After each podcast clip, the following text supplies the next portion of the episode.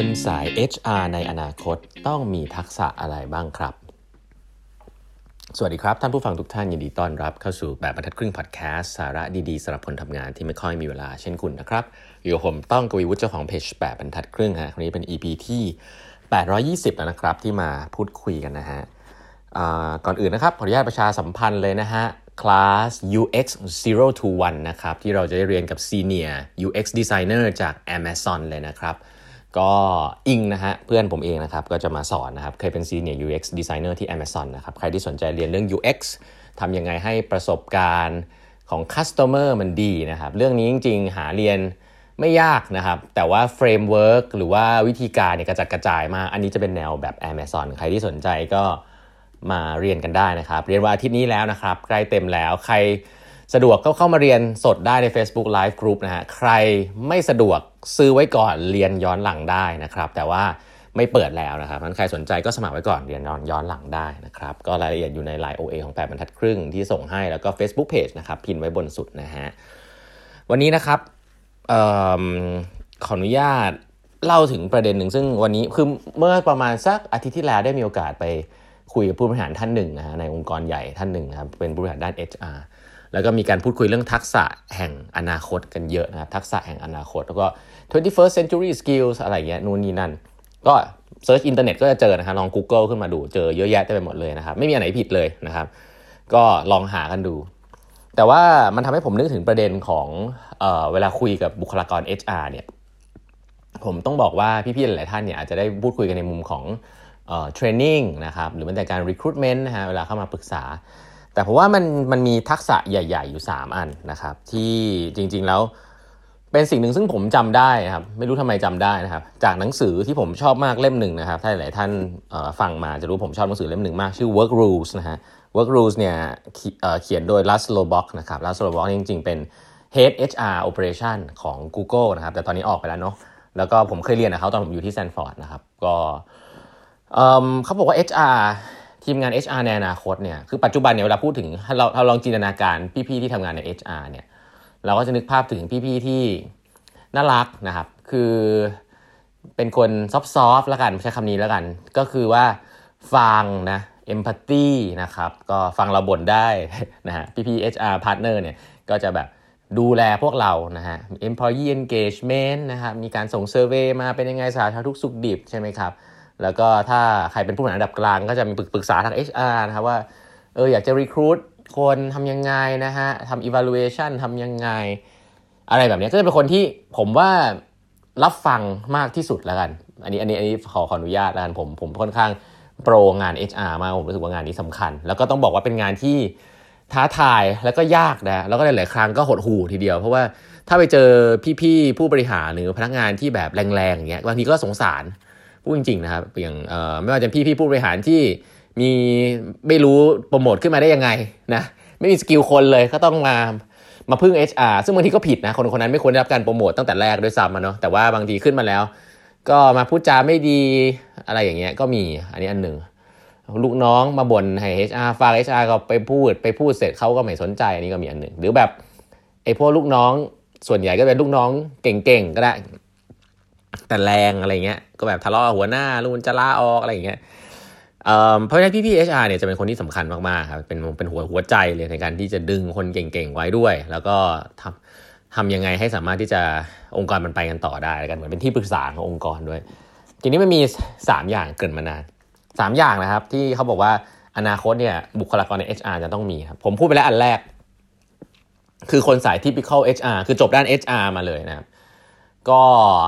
เขาบอกว่าอนาคตจะเป็นหนึ่งใน 3 เท่านั้น คือบุคคลที่มีเอมพัตตีสูงนะครับ จบด้าน HR มารู้จักเรื่องคนนะครับเขาบอกอนาคตเนี่ยทีมงาน HR เนี่ยในภาพรวมจะมีคนใส่เนี่ยประมาณ 1 ใน 3 เท่านั้นนะฮะแต่จะมีคนอีก 2 กลุ่มครับที่สำคัญสำคัญมาก ๆ เลยในองค์กร HR นะครับกลุ่มที่2เนี่ยเขาบอกจะเป็นคนที่ส่วนใหญ่จะเป็น background ทางด้าน consulting ฮะ คำว่า consulting คืออะไร คือ เอ่อ consulting เนี่ย คือพวกบริษัท consulting เนี่ยที่จบอาจจะจบ MBA มานะครับ จบสาย MBA มาเนี่ย คือคนพวกนี้จะเป็นคนที่ค่อนข้างเขาเรียกว่ามี skill ในการ problem solving สูงนะฮะ ไม่ได้บอกว่าคนสาย HR problem solving ไม่ได้นะ แต่ว่าคนที่เป็น consulting เนี่ยเขาจะมี skill ที่เรียกว่า structural thinking คือเขาจะสามารถพยายาม frame นะ พวกนี้คนพวกนี้ frame จะเยอะ framework เยอะมากนะฮะทำสไลด์เป็นขั้นเป็นตอน แต่เขาจะเป็นคนที่ facilitate meeting ได้ structure นะครับ เพราะว่า skill การ problem solving นะฮะ project base เนี่ยจริงๆแล้วคน HR เนี่ยจะต้องมีมากขึ้นนะครับในการที่จะแก้ปัญหาอะไรสักอย่าง เวลาจะวิ่งเข้าไป intervene อะไรสักอย่างเนี่ยinterview แบบเหมือนบริษัท external consult เลยนะครับก็คือ frame ปัญหานะครับจับประเด็นแล้วก็สามารถที่จะ